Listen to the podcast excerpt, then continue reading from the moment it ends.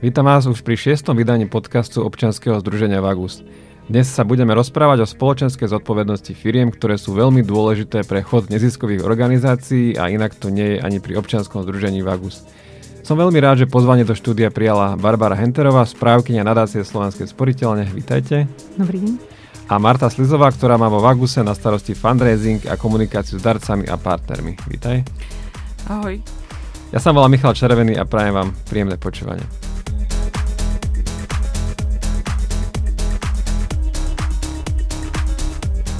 Tak, pani Henterová, prvú otázku by som dal na vás. Ja som sa v predošlom podcaste na tomto kanáli, ktorý sme mali o 10. výročí Vagusu, rozprával s dvomi súčasnými riaditeľkami, Aleksandrou Károvou a Petrou Červenou.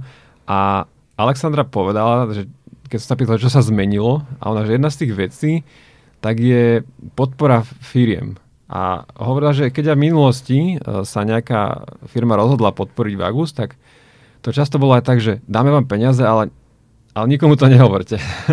a hovorila, že teraz nielen, že tá podpora väčšia, ale že aj tie firmy sa hlásia k tej podpore organizácií, ktoré pomáhajú ľuďom bez domova. Tak čo si myslíte, že prečo sa to tak zmenilo? No ja si myslím, že tie predsudky sa postupne darí prekonávať. Je to síce beh ešte na veľmi dlhú trať z môjho pohľadu, ale sú už firmy, ktoré sú veľmi, e, veľmi otvorené a veľmi progresívne. Trošku to závisí od toho, či sú tie e, korporácie majú nejaké zahraničné matky, alebo sú teda iba čisto slovenské.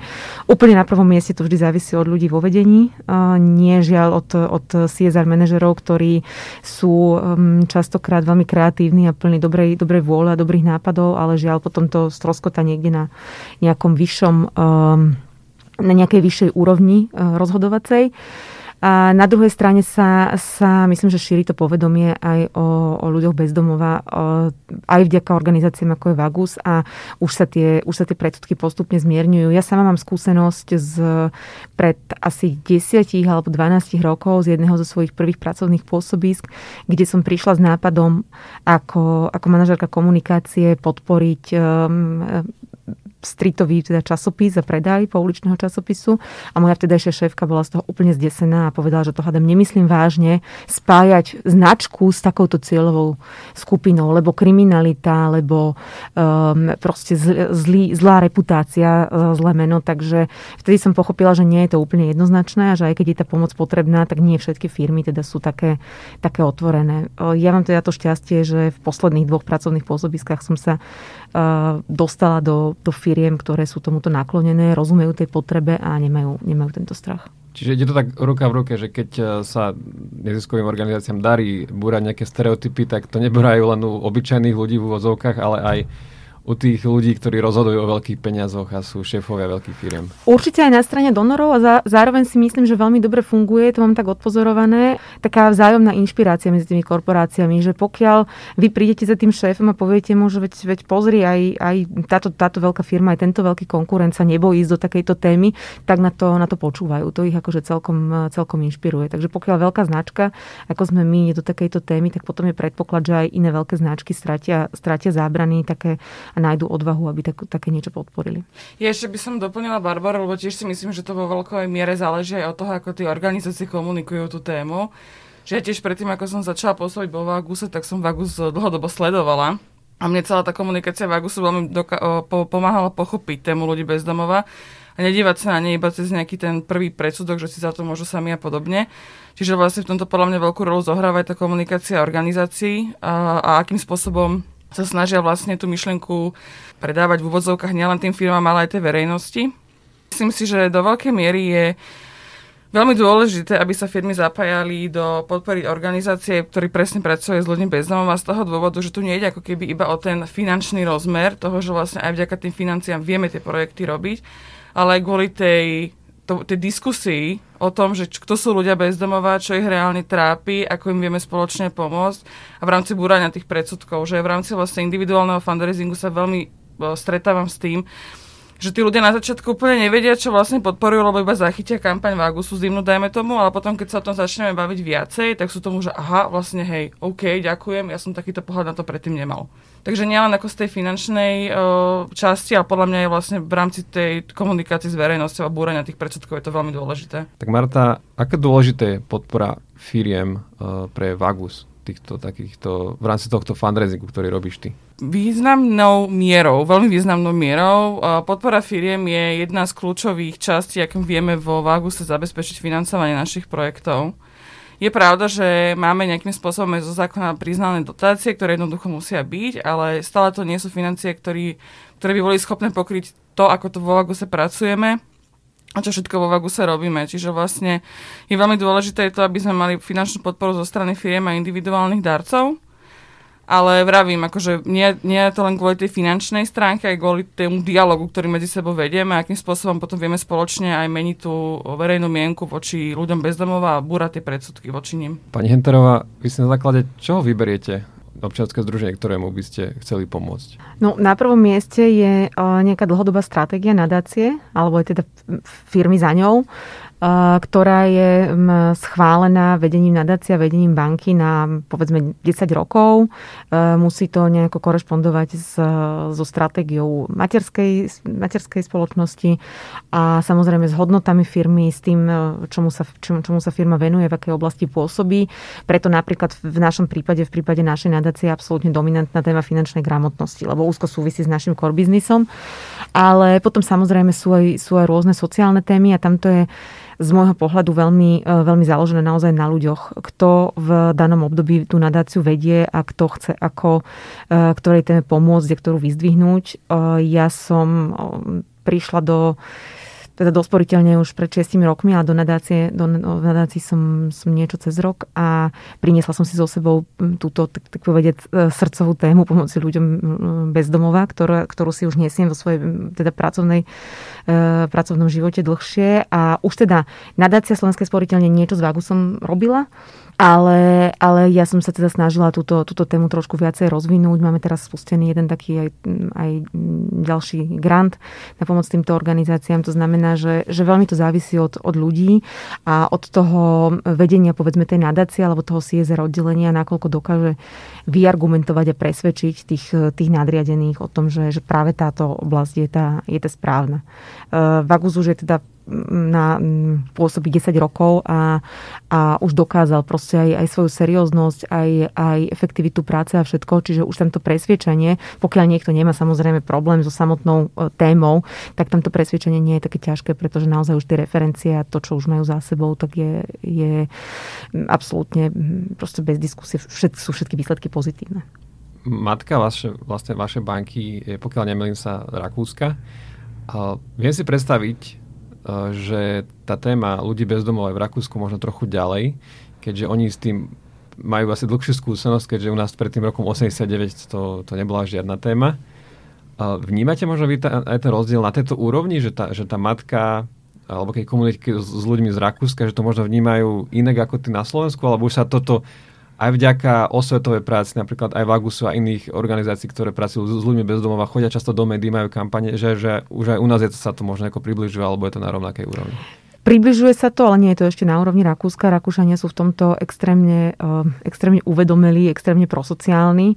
Oni sa teda, naša matka sa až tak veľmi práci s ľuďmi bezdomova nevenuje, ale napríklad veľmi výrazne, asi by som povedala, že spomedzi veľkých firiem v Rakúsku najviac sa e, zasadzovali e, pri pomoci migrantom. Pri tej veľkej vlne vlastne, ktorá vznikla pred pár rokmi, dokonca vtedy bol ešte časť takého toho nového kampusu Erste, ktorý tam vznikol pri stanici, bola ešte len vo výstavbe a dokonca Erste zapožičalo celú jednu, jednu veľkú budovu týmto ľuďom a v rámci dobrovoľníctva tam zamestnanci Erste e, montovali postele, nábytok a aby ich tam proste takto krízovo ubytovali. Toto je napríklad vec, ktorá ešte na Slovensku pre mňa úplne predstaviteľná stále nie je. A možno otázku, ktorá je taká trochu záľudná, alebo je rovnaká na vás obe. Keď e, spolupracujete, tak pani Henterová, vy za to niečo akože chcete, alebo iba tam chcete pomôcť? Akože, lebo vieme, že, že biznis je biznis, ale že nakoľko je dôležitý aj tu? No tak vždy je, e, každá pomoc je súčasťou nejakej komunikačnej stratégie firmy, ale na druhej strane e, také tie korporácie s takým zodpovedným prístupom striktne oddelujú, čo je sponzoring a čo je, čo je filantropia. E, na toto práve máme, máme nadáciu. To, že sme niekde zmienení ako, ako podporovateľ je veľmi fajn. Je to určite dobré pre našu reputáciu, ale zároveň to je podľa mňa veľmi dobré aj, ako som hovorila v predchádzajúcej odpovedi, pre inšpiráciu tých iných veľkých firiem. Takže samozrejme chceme sa k tomu projektu hlásiť, alebo k tej neziskovke. Sme radi, keď tam proste je vidieť, že ju podporujeme, ale nerobíme to zase preto, aby sme, aby sme uh, si robili reklamu. Na toto sú zamerané sponzoringové aktivity, kde je to jasne v tých zmluvách dané. Takže keď, keď máte napríklad, uh, prepačte, keď máte napríklad športovca alebo influencera, tam je jasné, že, že o čo vám ide, ale túto... Tam ide o priamu podporu predaja v podstate.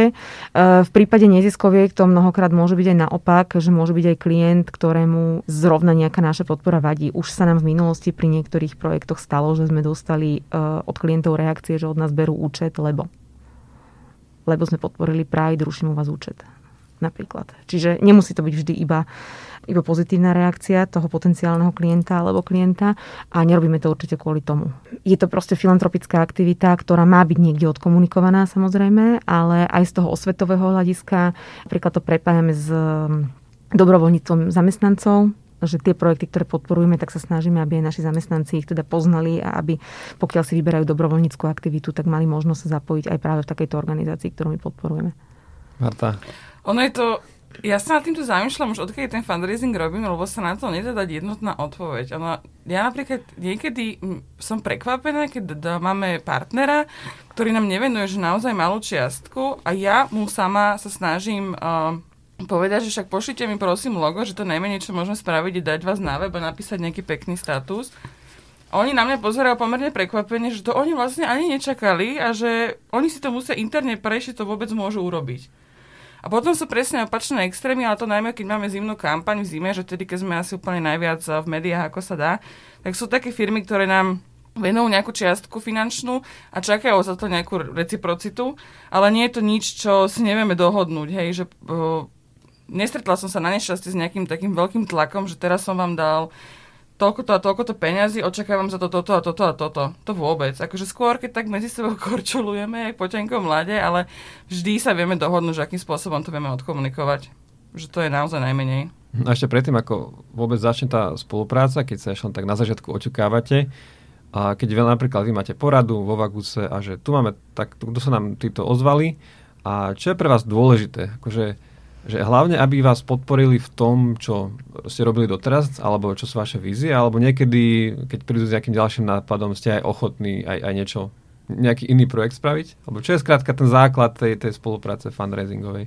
by som povedala také jedno fantazické klíše, ale za ktorým si stojím a tiež, si ho, tiež sa ním riadím celú dobu, čo to robím a to je to, že ten prvý krok je vytvorenie toho vzťahu. Vždy, keď sa s niekým donom stretneme prvýkrát, tak sa mu snažím hlavne povedať, čo robí Vagus, čomu sa venuje Vagus, čo sú naše základné projekty a snažiť sa toho človeka namotivovať k osobnému stretnutiu, kde si vieme možno sadnúť aj ľudsky, viac o tom podebatovať a zhodnúť sa na tom, že aká forma podpory by tomu človeku, respektíve tej firme vyhovovala viac. Veľmi rada som, ak sa nám podarí už v začiatkoch prepojiť tú spoluprácu v rámci dobrovoľníckých aktivít v domci, že aj tí zamestnanci vidia, kto sú ľudia bezdomová, že to naozaj nie sú bubáci, ale že sú to ľudia ako my všetci a čo všetko vlastne v domci robíme, že vlastne sú úplne v kontakte aj s tou podporou, respektíve s tou našou prácou, že vidia, kde aj tie ich finančné prostriedky alebo materiálne smerujú, čo je vždy veľmi super a veľmi na tom bazírujem, ak sa to dá, je to pre tú firmu v poriadku, že preferuje tento typ aktivít ale uh, základom je v tomto potom dialog. Pre nás je veľmi dôležité, aby sa ten partner cítil fajn, aby mal pocit, že podporuje niečo, čo má zmysel, aby cítil, že nie je pre nás iba nejaká peňaženka, ktorej sa my ozveme, keď potrebujeme financie, alebo tu nám zrazu vypadlo 1000 eur a tu 2000 eur, ale skladka by mal kontinuálne pocit, že jednoducho sme partneri v tej téme, nie je to o tom, že oni nám iba dávajú peniaze a že vieme sa rozprávať aj o tom, čo by im viacej vyhovovalo. Napríklad niektorým firmám viacej vyhovuje uh, podporiť finančne nákup potravín do domca, iným je to zasa systémové ukončovanie bezdomovectva integračného programu medzi miesto. Všetko je to veľmi na tom, že o čom sa rozprávame, čo viac tej firme vyhovuje, na čo sa viacej oni zameriavajú v rámci svojich CSR aktivít a tak ďalej. Akože veľmi to vyplýva z tých osobných rozhovorov alebo mailovej a telefonickej komunikácie. Pani Antorová, aké sú, už sme to zopárkrát naznačili, zopárkrát sme to dotkli, ako sú nejaké také úskalia uh, takýchto spolupráci, že možno niekedy si, si zvážite, že toto by bolo priveľké riziko, že toto je až, že, že klientov by to možno až príliš naštvalo, alebo e, berete na že, že, tých, že možno ďalších tým získame? Ja musím povedať za nadáciu, že my sa na to až takto nepozeráme a skôr sa pozeráme na tú, tú efektivitu a tú, ten cieľ tej, tej pomoci. Pripúšťam, že ľudia ďalší, ktorí o tom rozhodujú, naša správna rada, naše, naše komunikačné, lebo je to proste prepojené, tak asi pozerajú aj na tento aspekt, ale nemôžem povedať doteraz, že by sa mi niekedy stalo, aspoň teda na tomto a predchádzajúcom svojom pôsobisku, že by mi niekto povedal, že tento projekt nie je, pretože pretože je nejak reputačne rizikový. Berieme to tak, že sú to naše peniaze, my rozhodujeme o tom, ako ich rozdeľujeme, ako mu chceme pomôcť. A vždy, pokiaľ sa nájde niekto, kto s tým má problém, tak sa zároveň nájde niekto, kto, kto nás v tom podporí a kto, kto s takouto pomocou súhlasí. A myslím si, že tam presne, ako hovorila Marta, že nejde len o tú finančnú pomoc, ale, ale aj, aj o, tú, o tú osvetovú a tú vzdelávaciu a to je podľa mňa úplne rovnako dôležité. E, v niektorých momentoch možno aj, aj viac, pretože aj k tým klientom sa vďaka tomu dostane informácia o tom, že nielen teda, čo robíme my, ale čo robí tá neziskovka, ako aktivity, ako, ja neviem, noc zvonku, alebo presne ako domec, to sú, to sú veci, ktoré sa bežne, si myslím, že človek, ktorý s tým v tejto oblasti nepracuje a nepôsobí, tak sa k tomu až tak nedostane. A vďaka práve podpore takýchto veľkých firiem, ktorá má obrovskú klientskú základňu, zamestnaneckú základňu, tak sa to dostáva ďalej. Takže to si myslím, že pokiaľ plusy prevažujú nad, nad nejakými mínusmi, alebo teda ani sa mi nestalo, že by sme nejaké mínusy vyslovene, vyslovene hľadali, tak e, je to jednoznačné v tej firme. Marta, viem si predstaviť, že keď eh, zháňate peniaze na nejaký projekt, tak a ide o nejakú novinku alebo niečo také prevratnejšie, tak asi môže byť trochu problém s, s verejnými peniazmi alebo s európskymi peniazmi, a pretože tam je milión pravidiel, uh, výberových konaní a tak ďalej, uh, byrokracie. Je možno toto také, táto spolupráca z, v rámci fundraisingu taká plastickejšia, že, že keď niečo vymyslíte, tak skôr zož, a potrebujete rýchlo peniaze, že toto je práve ten spôsob, ako na to? Čiže myslíš, že je to byrokraticky menej náročné, hej? Áno, áno, to som vlastne chcel tými tromi minútami sa spýtať. áno, určite, určite je to byrokraticky menej náročné. Už len tie vyučtovania napríklad prebiehajú úplne inak ako v prípade projektov alebo v prípade podpory firiem, hej, že tam častokrát nejakej firme stačí, keď je na konci roka, respektíve keď sa aj ten projekt ukončí, v ktorej fáze roka to je, hej, tak mu napíšem, že teda za toto, za toto sme urobili toto a toto, môžete sa na to pozrieť a tak ďalej. Že vlastne tým ako keby to vyučtovanie v úvodzovkách alebo to záverečná správa končí. Kdežto pri tých projektoch je naozaj to, keby sme to mali aj kolegyňu Janku, tak by to potvrdila tiež, že to vyučtovanie tých projektov, eh, hlavne týchto verejných financií a tých európskych je naozaj pomerne náročné. Ale zase treba povedať, že z týchto projektov my vieme získať väčší obnos financií ako s firiem, hej, že logicky, lebo sú to proste financie určené na riešenie tej konkrétnej situácie. Ale za mňa je, že výborný spôsob toho financovania, keď sa jeden s druhým doplňajú vzájomne. No, toto ja musím povedať aj za, za firemných donorov, že pre nás je tiež vždy veľmi fajn počuť, že má organizácia, s ktorou spolupracujeme, zabezpečené aj nejaké kofinancovanie, pretože sa snažíme byť zodpovední partner a, a pozerať sa na to, aby tam bola udržateľnosť. Pretože akákoľvek firma e, po akejkoľvek dlhej spolupráci nikdy sa nemôže zaručiť za to a garantovať, že tá spolupráca bude pokračovať aj o rok, aj o dva, aj o päť. To je jednoducho o výsledkoch firmy, o tom, ako sa firme darí, o tom, kto sa dostane do vedenia. A ja dnes pri každom novom rozbiehajúcom sa projekte alebo partnerstve hovorím, že nikdy nejdeme do, do ad hoc jednorazových projektov. Vždy sa snažíme robiť projekty, ktoré sú kontinuálne a kde sa dá po nejakom dlhšom čase merať ten, ten impact. Ale, ale zároveň ja ako správca nadácie sa nemôžem zaviazať ani nikde podpísať, že tento projekt budeme financovať najbližších 5 rokov, pretože to bohužiaľ nezávisí iba, iba odo mňa. Môže tam byť tá stratégia, môže tam byť tá, tá vôľa, ale môže sa naozaj stať, že, že tá materská firma o 3 roky e, bude dosahovať také výsledky, e, ktoré jej neumožnia ďalej e, takúto, takúto spoluprácu, alebo jednoducho sa zmení vedenie, ktoré bude chcieť smerovať tú pomoc úplne niekam inám a takisto s tým tá nadácia nič neurobi. Takže pre nás je veľmi fajn, keď vidíme, že ten partner má aj nejaké ďalšie zdroje a že ten jeho projekt je udržateľný aj pre prípad, že by sa niečo stalo a my by sme z toho vypadli. Áno, to viaczdrojové financovanie organizácie je nesmierne dôležité. Presne aj pre tie veci, ktoré spomína Barbara, že jednak to aj v tých projektoch a u toho partnera vyzerá úplne inak, ako keď tam máme napísané, že vlastne tento projekt stojí a pada na vás, lebo keď nám nedáte financie, tak ľudia bez domova nebudú jesť, hej, ilustrujem ale jednak aj preto finančné zabezpečenie tej organizácie na ďalšie obdobia, že to viaczdrojové financovanie je veľmi dôležité. Doteraz sme sa bavili tak, tak všeobecne o tej spolupráci, ale máš ty v hlave nejaké také konkrétne príklady, keď to vyšlo práve vďaka uh, fundraisingu? Áno, mám jeden krásny príbeh, teda ja mám tých príbehov krásnych viac, ale tento je jeden taký môj srdcový, lebo Rozmýšľali sme, že kam by sme sa posunuli v rámci tých firemných partnerstiev ďalej a spísali sme si nejaký základný zoznam firiem, ktoré sme si na základe nejakého kľúču vybrali a pustili sme sa do toho oslovovania. Ozvala sa nám jedna z tých firiem, že teda by sa teda radi s nami stretli a že poďme sa o tom porozprávať. A to prvé stretnutie bolo také, že človek mal z toho pocit, že asi z tohto maximálne vypali nejaká zbierka zimného oblečenia alebo opalovacích krémov v lete.